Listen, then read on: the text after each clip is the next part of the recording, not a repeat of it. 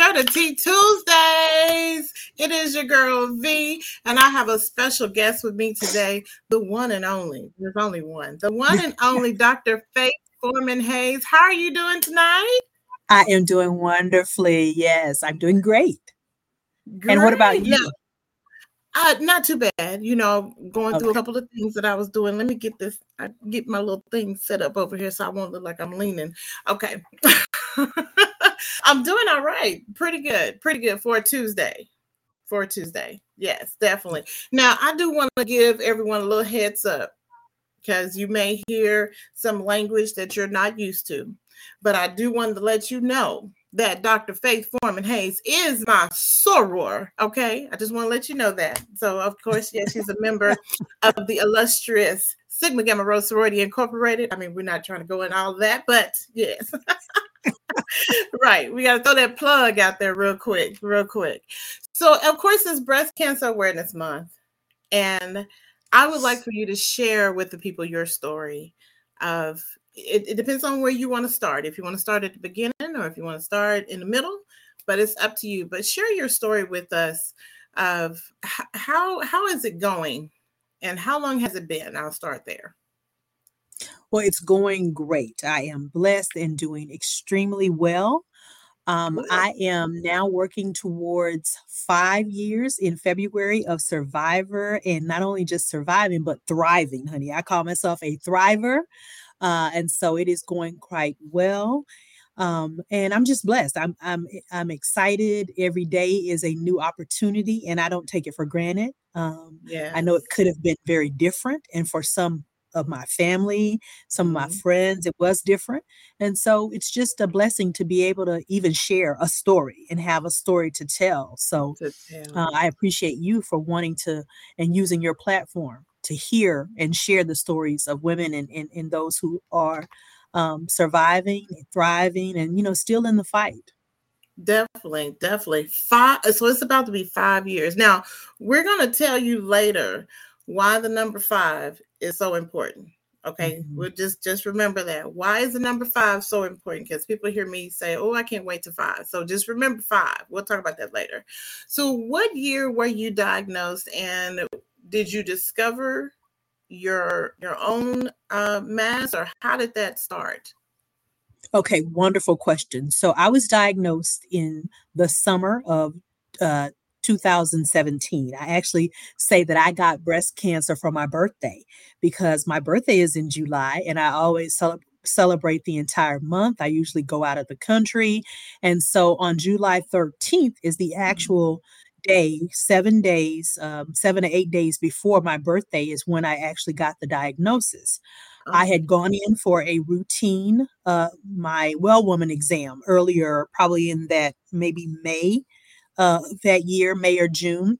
Mm-hmm. And of course, my doctor said, Well, feel something there.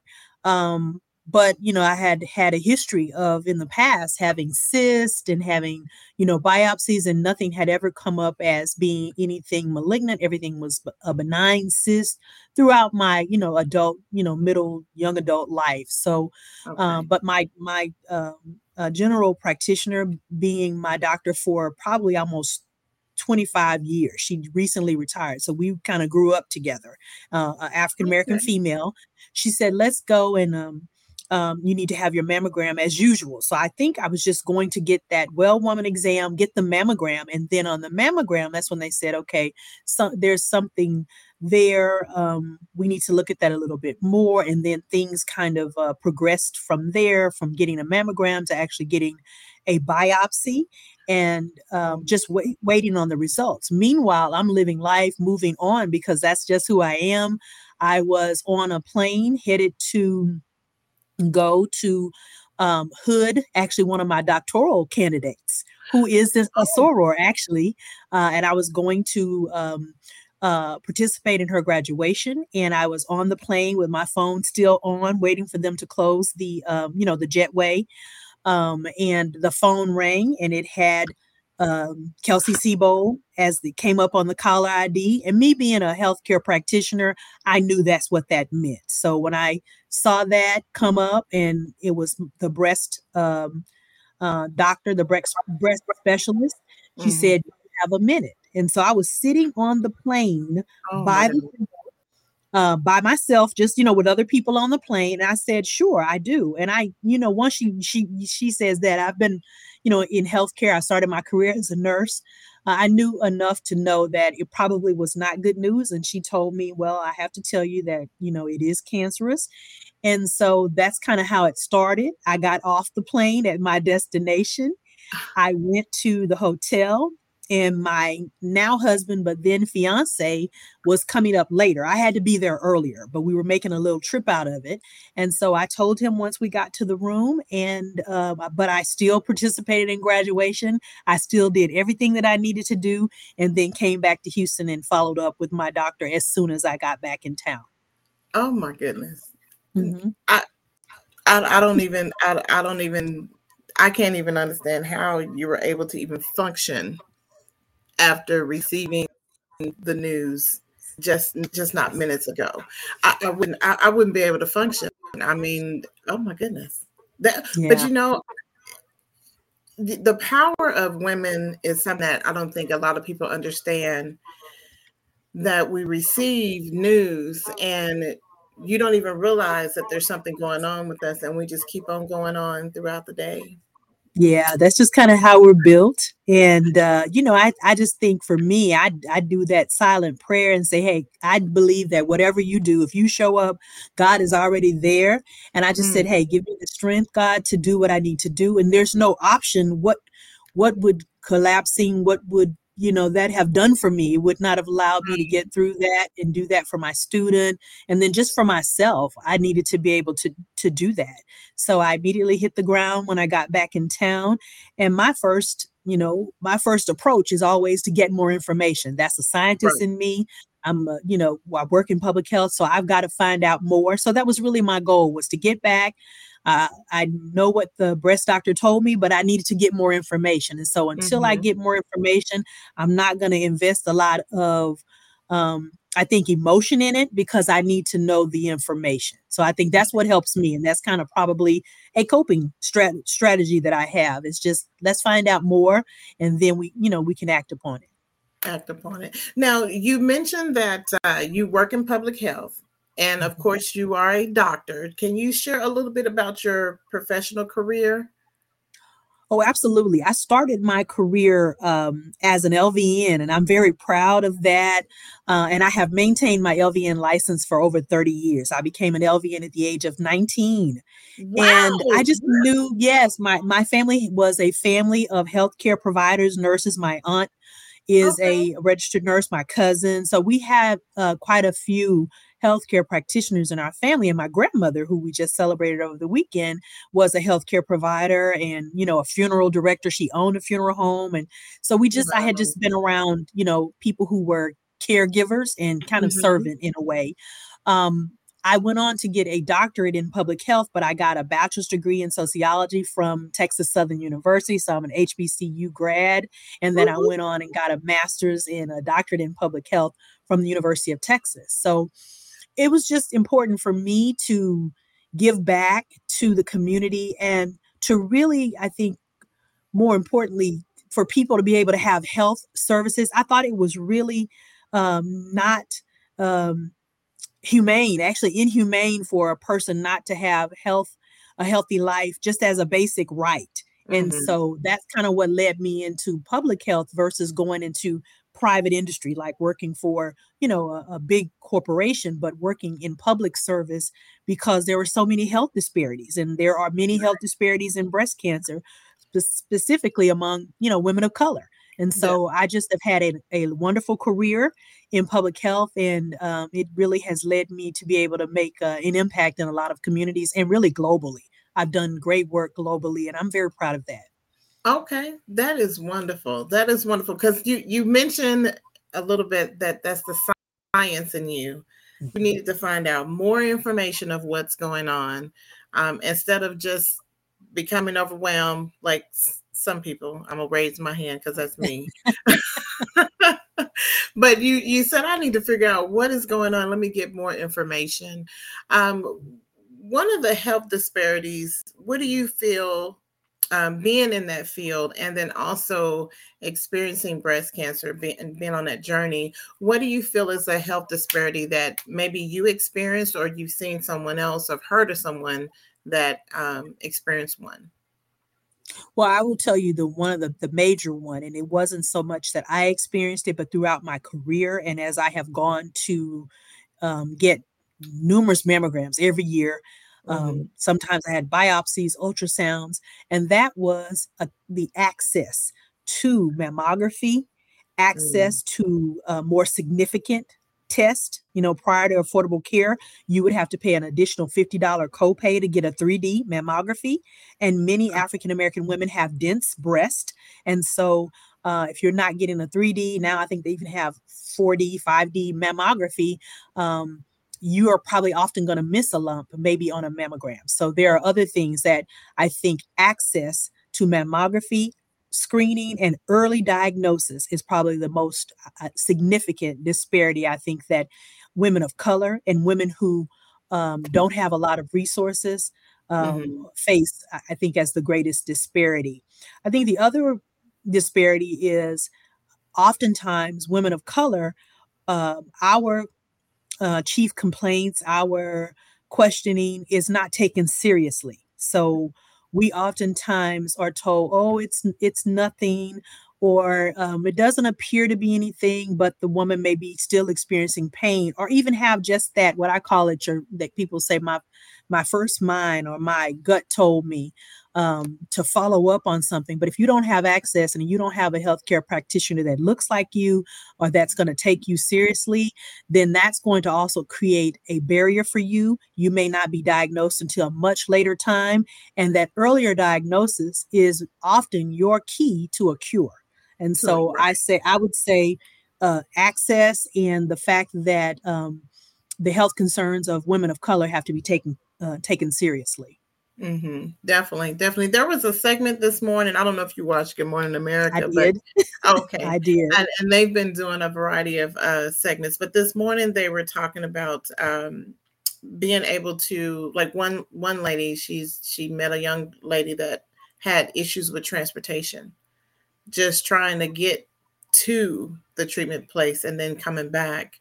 Um, and she became a volunteer with uh, American Cancer Society just to be able to transport the patient uh, or the client from one place to another to get to where they needed to be. And to me, you just you really don't think about that until you're in that position and you notice like, okay, this is what's going on.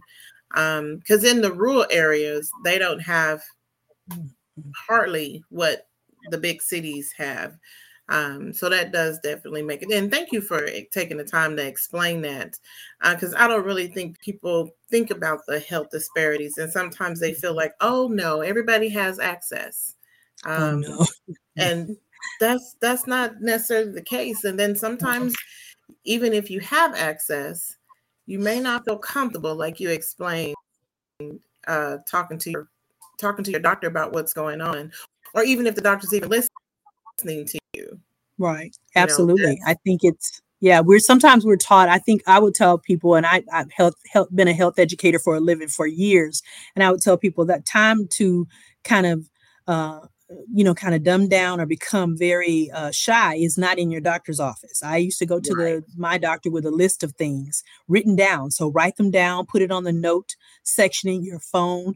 If you have questions, that's the time to ask the doctor. If you don't mm-hmm. ask, they won't stay in the room very long because they're trying to get to the next patient.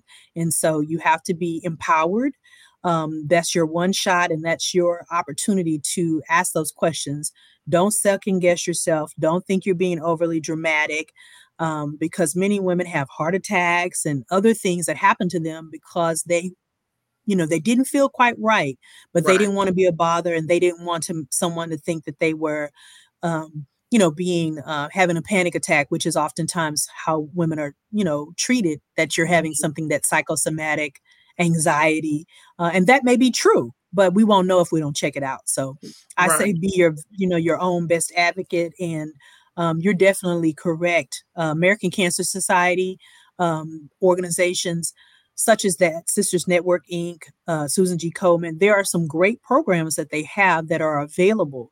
I can tell you that when I was first diagnosed, and I'm grateful and I, I, I thank God that I didn't have to use any of the services that um, American Cancer Society offered me.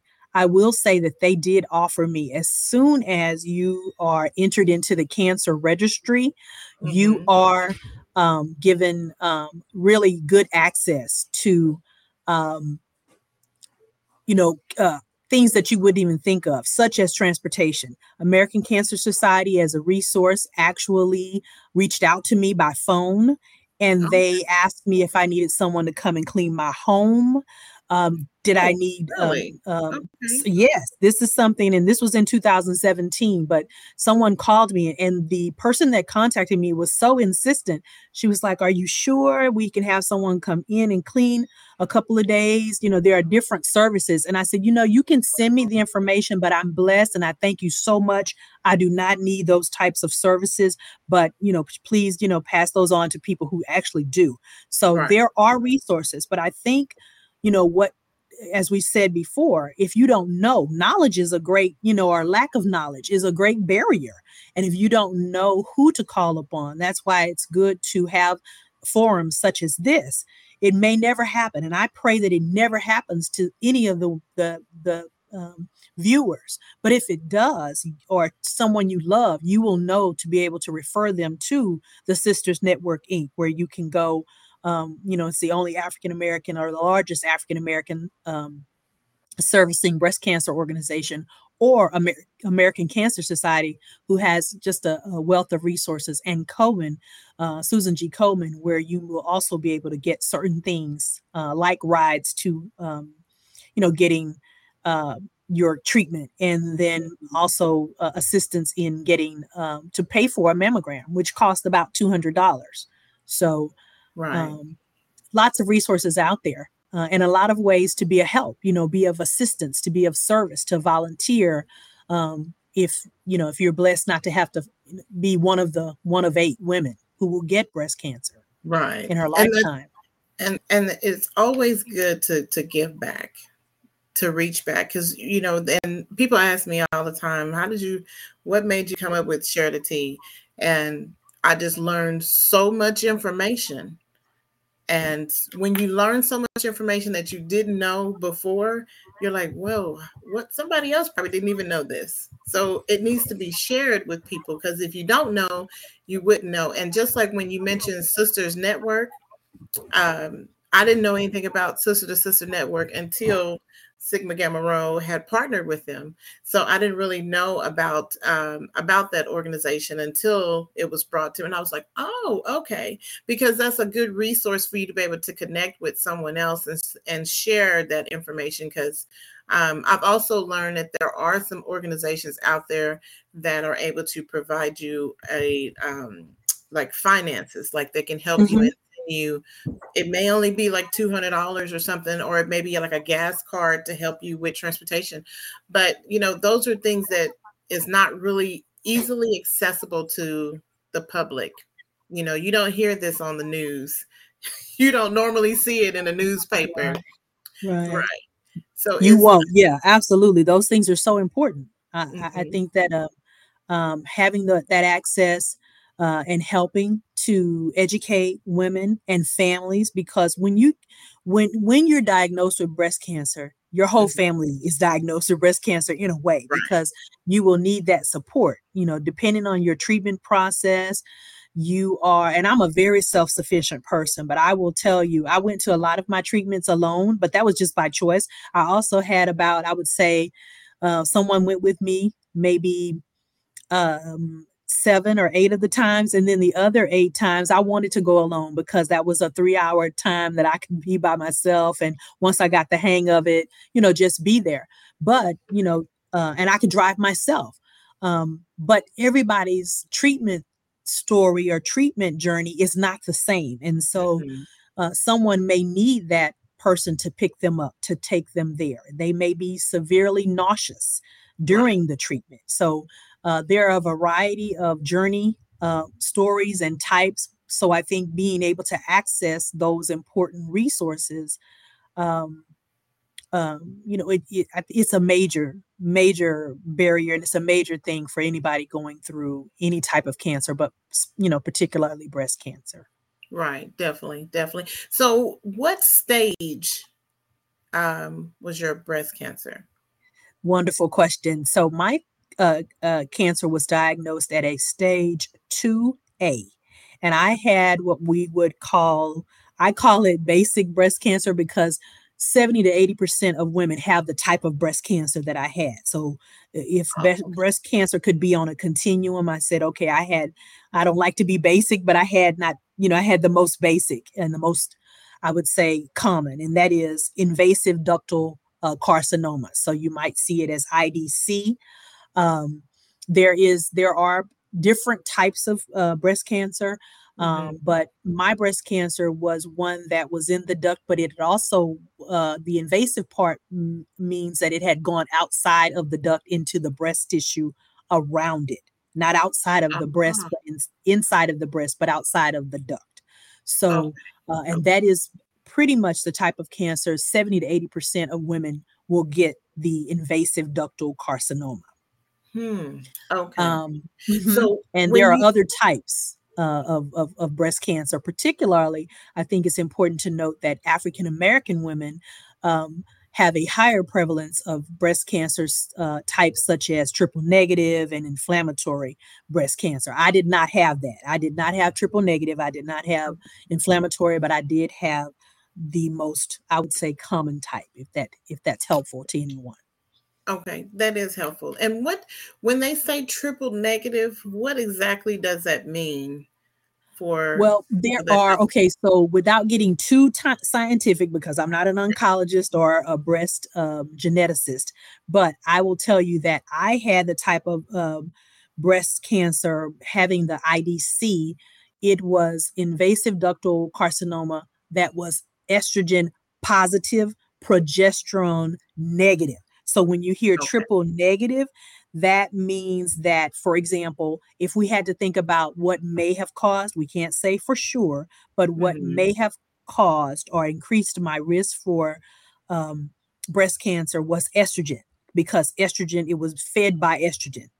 Okay. Got it. So that's why it would be estrogen positive, but progesterone negative. It could have been progesterone positive. That would have been a different uh, diagnosis. Different type. So okay. if something is triple negative, that means all of those markers or, or the markers for that would be negative. So um, okay. I think it, you know, if your viewers want to know more, that's definitely gets deeper into the science and the oncology of mm-hmm. uh, breast cancer. But um, those are uh, marked differences and different diagnoses. And there's, uh, I think what's interesting to share is that you don't know as much as you could possibly know about breast cancer until you maybe you're diagnosed with it. Right. Uh, I know you can remember your, you know, you know, uh, journey as well, um, but you learn your stage, your type. You know, if it's fast, rapid growing, if it's not, it, they they have different scores. The tumors have yes. different scores, so you learn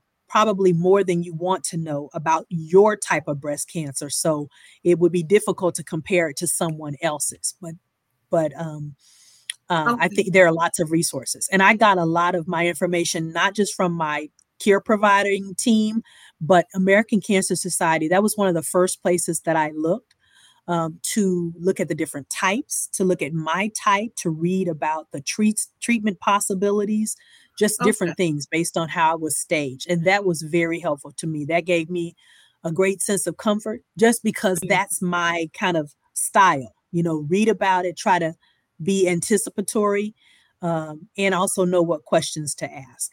Definitely. And and they mm-hmm. do have a lot of information on their mm-hmm. website um, if you take the time to to research, you you do receive a lot of information through there. So that way you get a better understanding of what's going on. And I really feel that it helps you to prepare what questions to mm-hmm. ask your doctor. Because um, when you're going when you're going into your follow-ups or just going to meet your oncologist, it's kind of like, okay, what's going on? How did my question was, how did I get this? How long I've had mm-hmm. it?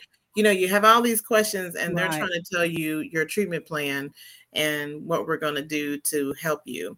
Um, so that it, it is, it can be overwhelming, but yeah. you do learn a lot of information. Um, yeah, it was very helpful. Mm-hmm. Yeah, it was very helpful to me. Yeah, it was. It is definitely, definitely very helpful. So, um, there was there was a question, and it it didn't it went straight straight by me just like that. Okay, it may come back. I'm gonna forget. Um, so almost five years. Let's let's let's talk a little bit about that. Can you tell them what's so significant about the number five? Well, um, for most and for many, I won't say most, many cancers, the year five really sig- signifies uh, a um, you know kind of a milestone in your cancer journey. I know for breast cancer, oftentimes they will tell you that at year five, because most of us are taking some type of after um, cancer treatment drug of sorts, mm-hmm. something that is, in my case, I take a hormone um, uh, inhibitor that, uh, you know, you may have heard of tamoxifen. I don't take that, but if I was a, a younger woman, I probably would have taken tamoxifen. Um, so what you take is based on, you know, where you are in your breast cancer kind of journey and age and other things. But okay. for me, it marks the time where um, uh, I have been cancer free for five years um, with hope, with the hope that the likelihood of it returning um, would be um, less likely.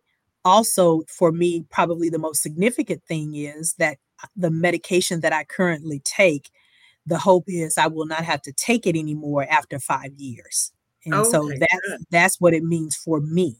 Um, I will tell you that I just recently, um, where I get my cancer care, they have come up with a, uh, a way to diagnose and a way to find cancers through a study um, that will also tell me whether or not I will need to take the medicine for five because some people, some of us have to take it for 10 years. So I'm looking forward to uh, finding out whether I have to take the medication for an additional five years or if I can truly stop taking um, the after what I call my after cancer um, pill uh, in you know in February. So for different um, types of cancers, it's different markers, but usually it means that you have been on a, for breast cancer, you may have been on a medication that you've been taking, and after that five years, mm-hmm. you may not have to take that medication anymore.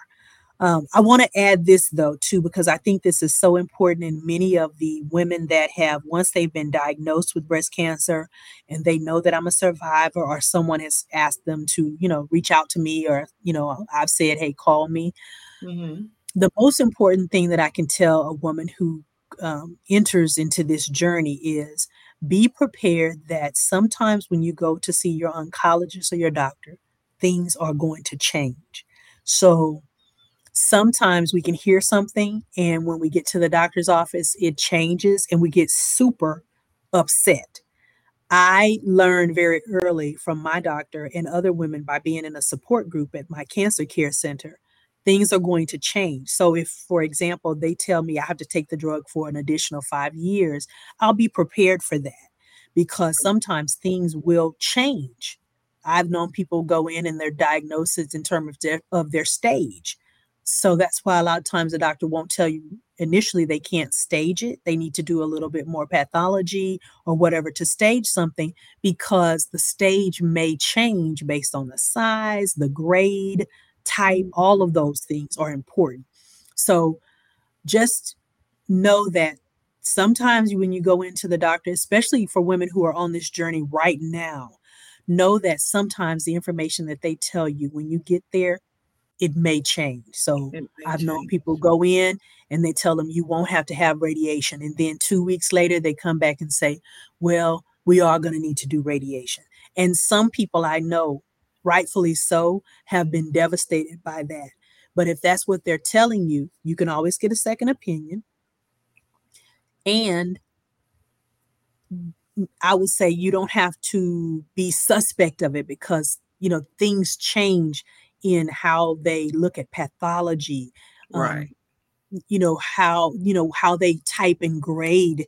Some cancers are fast growing cancers. Some cancers are slow growing cancers based on the typology you know and the genetics and pathology of the of the tumor Mm. Uh, and and also how if did it affect your lymph nodes you know there are a lot of different things and so i think that's the one thing that my heart aches for women a lot of time when they come to me and they say well they said this and now they're telling me that so i often try to tell when someone calls me and says hey the doctor said i need to go back or I've been diagnosed here, and I say, you know, I make myself available to them. But the number one thing I tell them do not be surprised. Prepare yourself for even one thing that they told you that might be different when you get there, right. you know, so that it doesn't devastate you or you don't think that you cannot trust your care team because things do change, mm-hmm. you know, mm-hmm. along the, the treatment, you know, journey sometimes.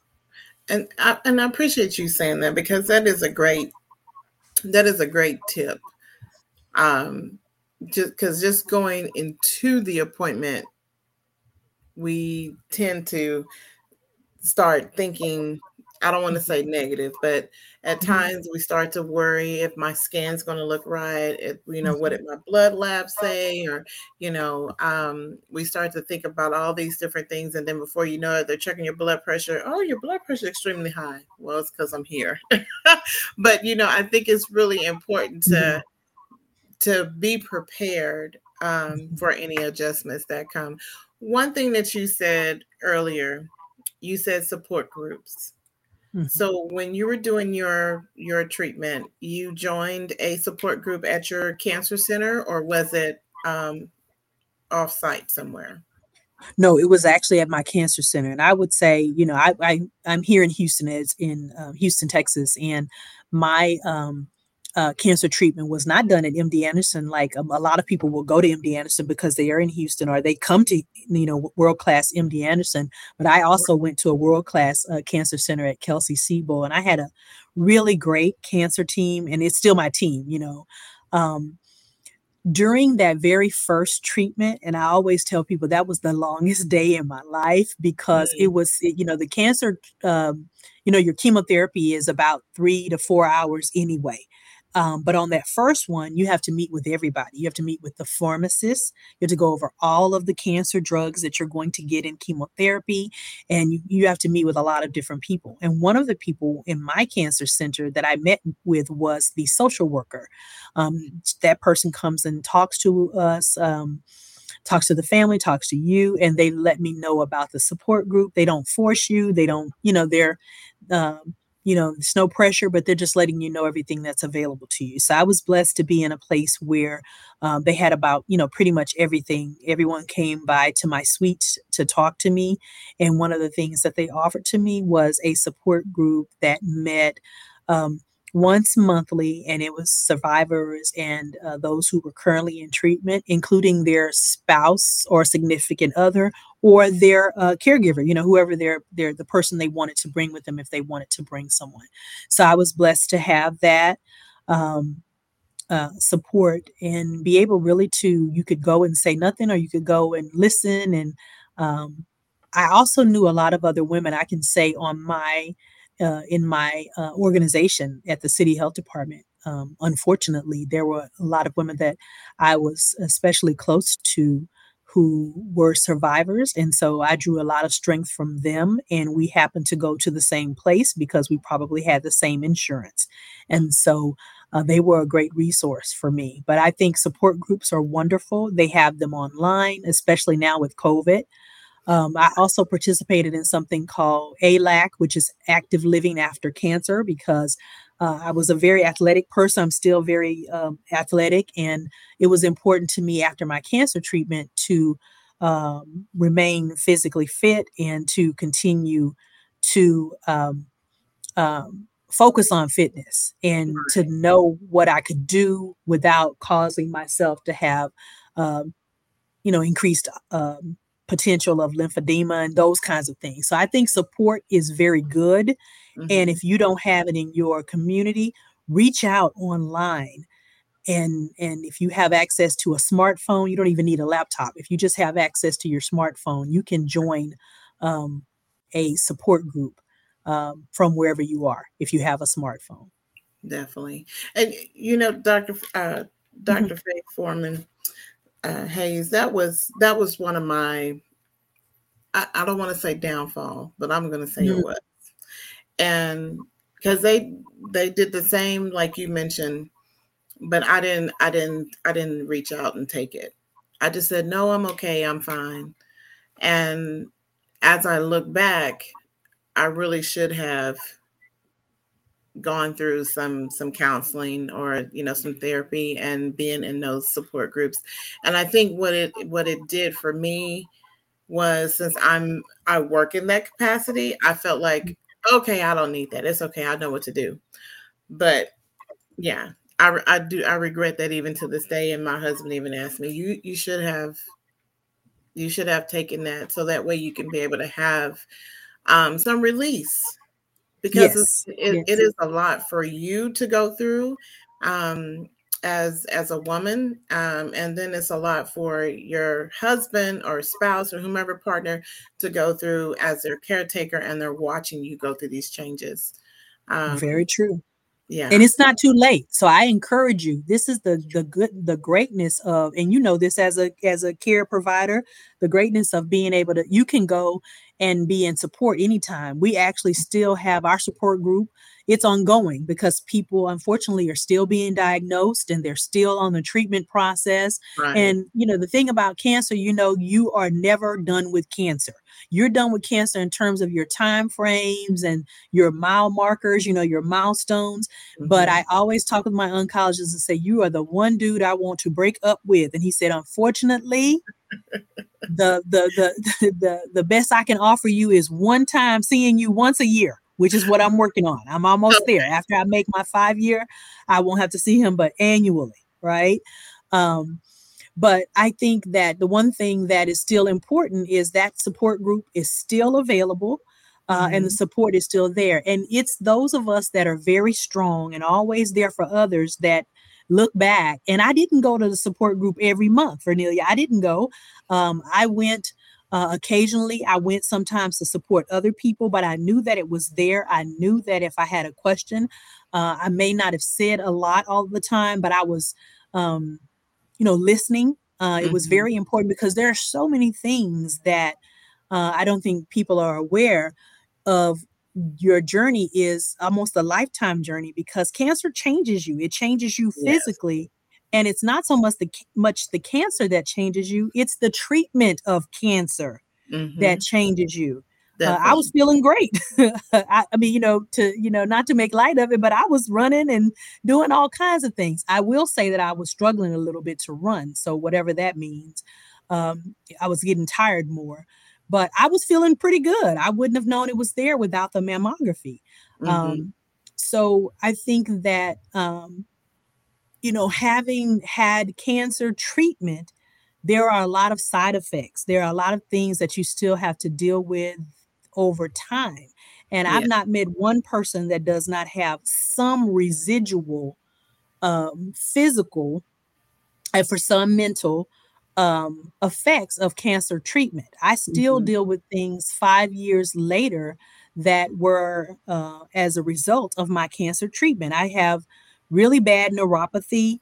Uh, and most of the time, people get neuropathy from being a diabetic, but I got severe neuropathy from the Paxil Taxol, the the um, last um, I had 16 uh, chemo treatments, and I got severe um, neuropathy in my hands and my feet um, for over the last those last 12 treatments so much right. so that my doctor at the end i was barely you know it was hard for me to walk in terms of um, because my toes my, were numb uh, mm-hmm. and tingling um, and he said you know well i can put you you can have disability and i said you know i hate to say it like this but i'm like do you know how much money i make do you know what i do disability would be a way bad thing plus i don't want to be on disability right so right. he said that it would go away that it was a common side effect specifically among people of color from that drug and i'm happy to say hmm. that i pretty much have probably it's about 95% gone in my hands and about 80 plus percent gone in my feet. It's worse when I wake up in the morning. So I have to, I can't jump up out of bed like I used to. I have to kind of let my feet just kind of wake up and I don't run as well. So that's why I'm an avid walker now because I'm off balance when I run. So, but I was a lifetime runner. So it's just things that you still deal with after cancer that, you know, people don't have any idea that you may be dealing with because the strong we project and we we muscle through. But mm-hmm. cancer treatment is something that you may have to deal with the side effects of f- for a lifetime. So I would say um, it's never too late to get into a support group or into some type of support and just even just go and listen. Um, I guarantee you somebody's experiencing the same thing as you. If you had chemotherapy, I know for me, my short term memory is not that good anymore. Sometimes I struggle with words that I used to know. Uh, it's getting a you know a little bit better, but sometimes I'm looking for a word and I know I know the word, but I have to substitute another word in there that's a synonym because I can't get the word. So, mm-hmm. you know, mm-hmm. it's a lifetime, you know, kind of thing. That is, true. and I, I appreciate you saying that too, because um, chemo brain is horrible. Yes, it is. It, it's a hundred percent horrible. I really, I really feel like um, it's almost like you're trying to say something and it's there, but it's not coming out your mouth. Mm-hmm. Uh, there were so many times my husband and my sister they would finish sentences for me because I couldn't get the rest of it out, and and after a while you just kind of like, okay, let me just stop, let me just slow mm-hmm. down, mm-hmm. um, and just kind of regroup.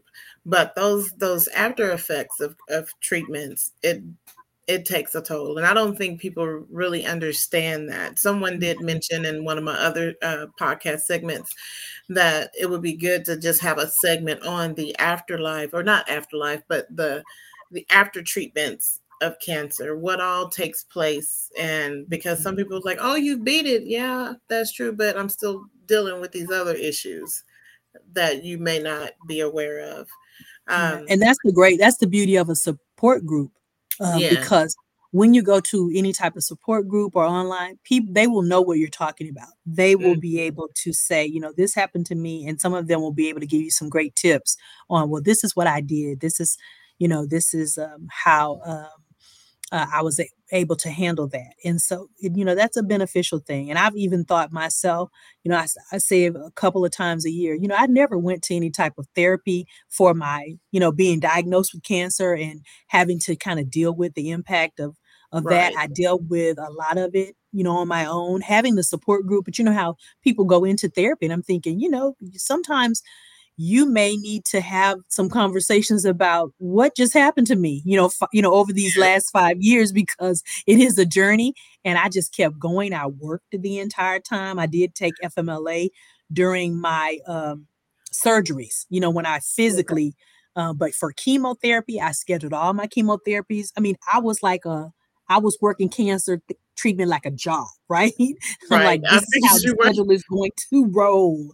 We're going to take chemotherapy on Friday, and then we'll be off the weekend so that we can recover. Little mm-hmm. did I mm-hmm. know that it doesn't really bother you when you first get the therapy. It's around day five when you hit the wall and right. you feel like you know all the life is gonna is out of you. Mm-hmm. So um it's all of those things. It's almost like post-traumatic stress disorder where I feel like I didn't really think about it while I was going through it because I think if I had thought too much about it, I may not have been able to do it.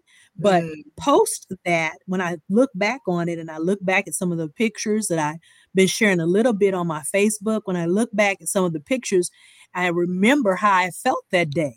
Right. Mm. I remember what was going on in that world that day. I started chemotherapy like August 4th. I, I went and got the port.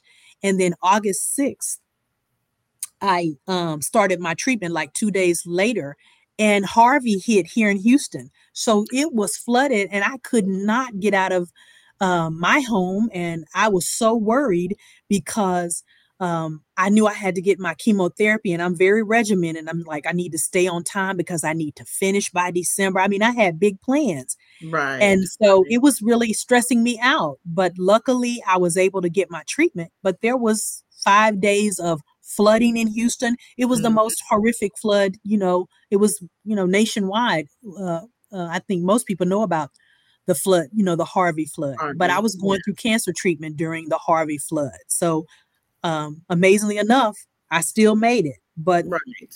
sometimes oh. I feel like do need to talk to somebody about the whole the whole journey. The whole journey. Yes. Yeah. Mm-hmm. Did you ever uh, do journaling or write down how you just little notes here and there? May not be full journaling, but I did. It wasn't. I wouldn't say it was full journaling. I would say for me, I I did a lot of um, picture, like uh, you know, almost like taking photos. So photo journaling for me, okay. and I'm I have those.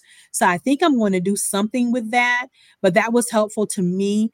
Um, of every treatment, I have you know a photo a photo journal of everything that I was going through at that time. So mm-hmm. when my hair started to come out after the second treatment, I have you know uh, photo journal of that. The uh, you know shaving my head with my hairstylist, what we did, um, having um, uh, drains in. I took pictures of myself, pictures that would be probably horrific to you know to others, or they may be helpful to uh, someone going through to know the little tricks I would do to make sure I would conceal the drains. I think the first time I went outside was to see Black Panther, and people didn't know I went to the movies, but I had drains from surgery under you know my blouse so it's just I, I, did a lot of photo journaling and i have a blessing jar which i always have had a blessing jar most of my life.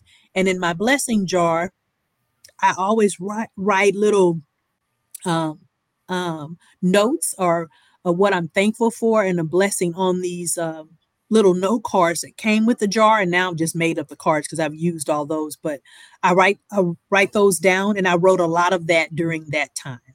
Oh, that's neat to have a mm-hmm. blessing jar. So you mm-hmm. and these are these are tips that can help you cope. So with blessing jars, with writing or picture journaling, um, support groups, you know, anything that, that can definitely help you throughout your journey. That's really important. I noticed that you mentioned that you were still working 16 rounds of chemo mm-hmm. and you're still working, still focused on, okay, I got to do this and set this up. Oh my goodness. See, that's what we're talking about. Women, we're, we're so strong minded. we really are. And it's like we put on capes every day. Every day we put on capes and we have to remind ourselves we got to take care of ourselves. We really do.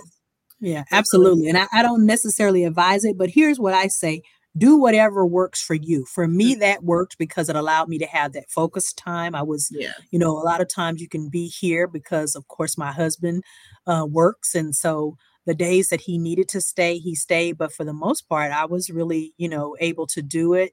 Um, home, I would um, actually I was going to work, and my it was my director that said, you know, you know, you don't have to come in. I, I think you should just stay at home after you have your treatments, and maybe you come in on the week, the off week, because I was doing treatments every two weeks every oh. other week. So on the off weeks, I would go into the office and then we worked out a, you know, a, a process where I would stay home after I would have um, chemotherapy because here's the thing because I I am who I am in my mind I was doing a lot better than I I was doing a lot worse than I thought I was doing right?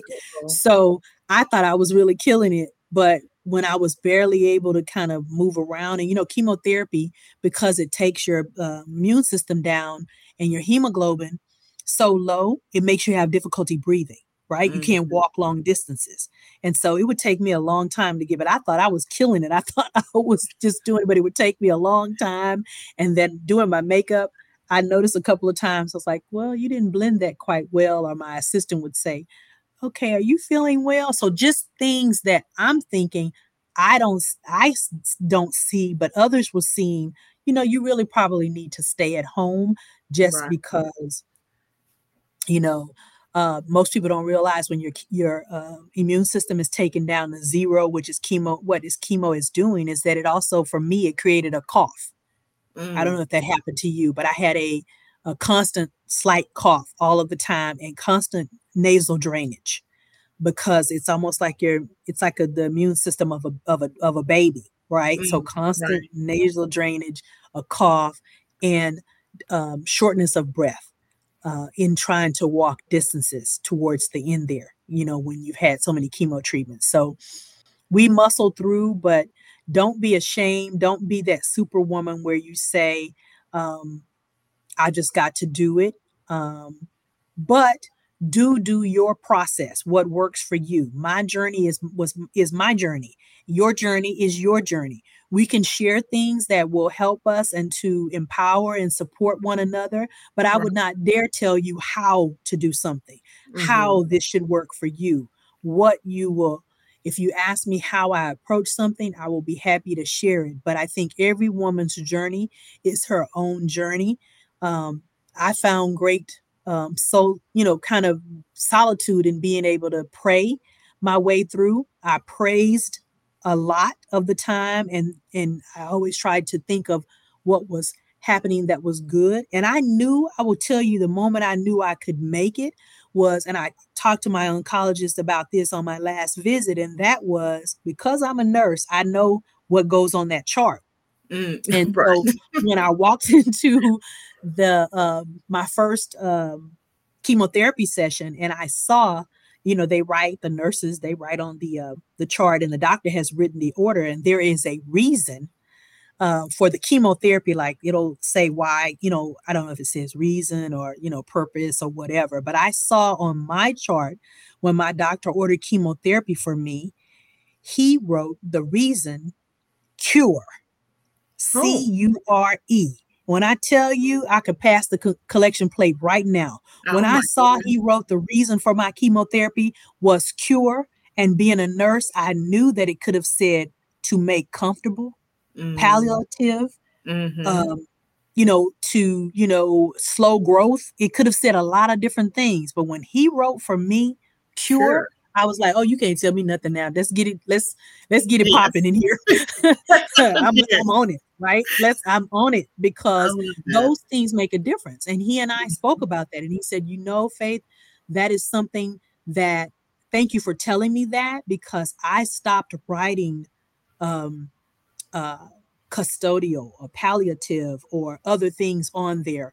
Um, I, he said I use words now like slow growth or uh, you know, something that would give the the patient more uh, empowerment. Because as soon as they see something that may not mean they're going to survive this, they right. your body and your mind turns into I'm not going to survive this. Right, right. You know, so that was very important to me. If we said cure, I was like, that's all you got to say. Say less. Mm-hmm. Let's move on. Say less. We're going to name it and claim it. And name it and move on. And yes. that's what we did. Wonderful. So I, I don't want to take up too much more of your time because I oh, know we're good. I, I, know we get to we get to talking, but what is what is a word? What is one word that you would use to describe yourself? Looking back over everything, what is one word that you say, This is me? I would say the one word for my cancer journey was grateful probably was is my biggest uh, descriptor mm-hmm. um, and a praiser because for me that was really what i focused on and i have a good friend her name is cynthia she's not on facebook um, but uh, her name is cynthia and she was telling me she told me um, um, focused on focus on the healer and not the disease she told me that very early on she said focus on the healer and not the situation and i try i did that i tried to do that one of the things I know some people will ask, why did this happen to me? And some of my family members said, well, why is this happening to you? I never asked that. I never asked that because the health professional in me said that one in eight women, I taught this, so I know this. One in eight women will get breast cancer in her lifetime. So I never said, why, why me? I'm that one in eight. It was, mm-hmm. you know, mm-hmm. so that part didn't really shake me. I didn't say why me. I know that God doesn't give you what you can't carry. I was selected to do this. And so I said, I'm going to just praise my way through it. If you were not a praiser, if you were not a person that was going to be positive, I really didn't let you into the concentric circle. You mm. had you could be there for me, but I didn't want a lot of crying and a lot of emotion that was that you were not believing for this to be a healing and a cure for me. So I kind of kept that at a distance uh, because I was grateful that he wrote cure on my chart. Your chart. That's it. So every day I tried to operate from a moment of gratitude. That does not mean that I did not have the days where I was so weak that my husband had to come and get me out of the shower because the hot water, you know, just was overwhelming in terms of steam and my immune system was so low. I was so weak. My, you know, uh, hem- hemoglobin and things were down to um, you know, below seven, and they won't give you chemo. So I was working on trying to eat steaks and do all these kinds of things that I don't normally do to raise those numbers. But um, it was there was never a time where I was thinking, why is this happening me happening to me? It was more like, okay, this has happened to me, and I've got to fight my way out of it. And I'm grateful that I have the opportunity to fight and I have the access, the resources, and the people to support me in the fight. So gratitude was really, really um, good because I lost one of my first cousins who was also my soror mm-hmm. to breast cancer. My my dad's sister's daughter uh, okay. at the age of forty, she died oh, of breast cancer. So, uh, and I have two other aunts who died of cancer on my dad's side. So for me, I knew that I was in, I was blessed. You know, I was blessed to find it. I was blessed to, you know, for it to be found at an early stage. And so I was just grateful. I was grateful. Um, and I just had to keep going. Just keep Definitely. going. I love that. I love that. To keep going. Two things. And I, I heard you mention it as far as being active. Mm-hmm. I have to keep moving, regardless of what was going on, just to to keep walking or even just to do a little bit of exercise. Um, but also your lifestyle change. Did you feel like you had to change uh, what you were eating or drinking or anything of that nature? And I know food and exercise kind of go hand in hand, but. Mm-hmm. Yes. Well, one of the things that I can say that was beneficial to me, and it's kind of just like mm-hmm. if a mm-hmm. woman gets pregnant or something, if you're already a fit person and you're in pretty good shape, when you have to go through something like this for me and based on what my oncologist told me it makes your treatment you know somewhat better in terms of just kind of how you do. Um, i maybe didn't experience some things that i might have experienced had i not be, been in good shape. So i was actually um, a runner. Uh, i was uh, physically i've just always been very athletic um, throughout my lifetime and a right. pretty fairly decent eater. I do like sweets, but um, I think that um, that's in moderation. And so, what I will say is that my doctor always recommends more of a Mediterranean type diet. I will share that that is probably the missing component, and I'm looking forward to working in that space when I retire uh, in the next year. Uh, and that is nutrition and cancer. Uh, because that was the one person that did not come and talk to me on that first day one. They had no nutritionist for um, cancer patient that cancer, uh, you know, people who were going through treatment at that time. My understanding is now my cancer center does have a nutritionist because I kept putting that on every one of my evaluations. I would have loved to have talked to a nutritionist mm-hmm. after, you know, my cancer or while I was, you know, when I was finished with my treatment. Um, my ALAC after, uh, active living after cancer program did teach a lot about nutrition and it was a fitness program vernelia so i actually went into that uh, and that was a 12 week program through md anderson cancer center that okay. i signed up for it was free it did not cost me anything and it's for any type of cancer not just breast cancer you just have to be a cancer survivor uh, okay. and it's called active living after cancer and I am now on their advisory board. And uh, it was very, uh, yeah, it was very good. I went on Saturday mornings. They do have them through the week, but I, it worked better for my schedule uh, after that time to um, to go on um, Saturday mornings. And I would go on Saturday mornings. You do activity and you learn a lot about how you live actively after cancer. Um, they taught us about lymphedema, you know, what can increase your chances. I was blessed. I only had a little, and I still have a little um, uh, minor swelling, not very much where you would not notice, but I, of course, know because it's my body uh, on my left side, which is where my cancer was. But there were some opportunities for me to be fit, and I took advantage of those just because that's just my normal um, strategy, you know, my normal way of living. So if you have something like that in your locale or an opportunity to do that, I know that there are some ALAC online as well, Active Living After Cancer online. Uh, again, it's a free opportunity for you to um, do a 12 week course with physical activity, effort, uh, education, nutrition education, and just, you know, stress, you know, mental health, everything that you would want to know so that you can maintain an active life after cancer. Definitely. Oh, so yeah. that's another resource. I'm gonna try to write all these down. And yes, and I, am happy to send that. I think American Cancer. I made I made a list of resources, but I just think that if you can get, um, you know, you know, we you both we both know uh, American Cancer Society is great mm-hmm. uh, in terms of a go to for evidence based information is really good. But you know, you know, whatever your locale is, Google it. If you're not in a big city but you have access to the internet, um, look at the um, MD Anderson Cancer Center. Look at some of their programs. It's called ALAC. It's an acronym: Active Living After Cancer. ALAC. Um, they run different cohorts. They're great leaders in that, and I found that to be very, very helpful and beneficial to me after my cancer. Um, you know, throughout my cancer journey. Okay. Okay, definitely. And I'm in I'm in the process of creating um well, I'm just gonna say a list of resources because there's so mm-hmm. many.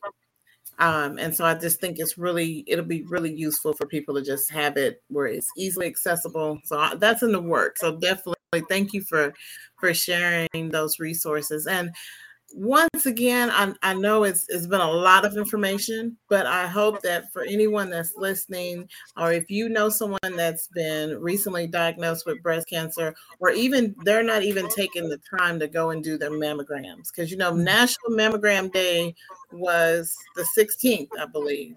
Mm-hmm. And so make sure that you go and get your mammograms done. There are there are um, nonprofit organizations out there that will pay for you to go and get your mammograms done. So there are a lot of resources that can help you. Um, and we got to make sure that we're starting to do self advocacy, taking care of ourselves. Um, early detection is the key. That's what she said. There's a lot of information yes, in here. My life. yes, it definitely saved, saved saved your life and it saved my life as well. Definitely. So, Dr. Faith, I appreciate you coming oh, on yeah. Share the Tea Tuesdays. Well, I thank really- you so much. This has been great. I love to share this kind of tea. yes, tea of knowledge. Yes, a tea yes, of knowledge. Tea so of knowledge. I do appreciate you coming on. And remember, everyone, follow me on Share the Tea with V on all social media channels. I'm on all of them except for the snap of the chat.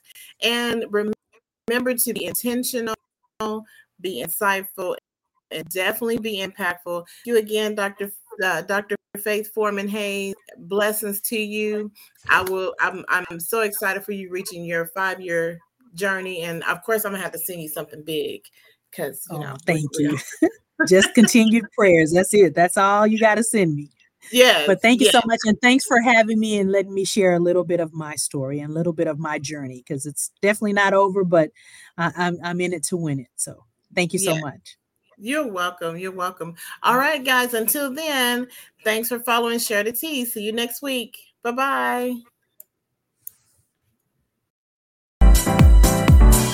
Telling me to dance, taking a chance.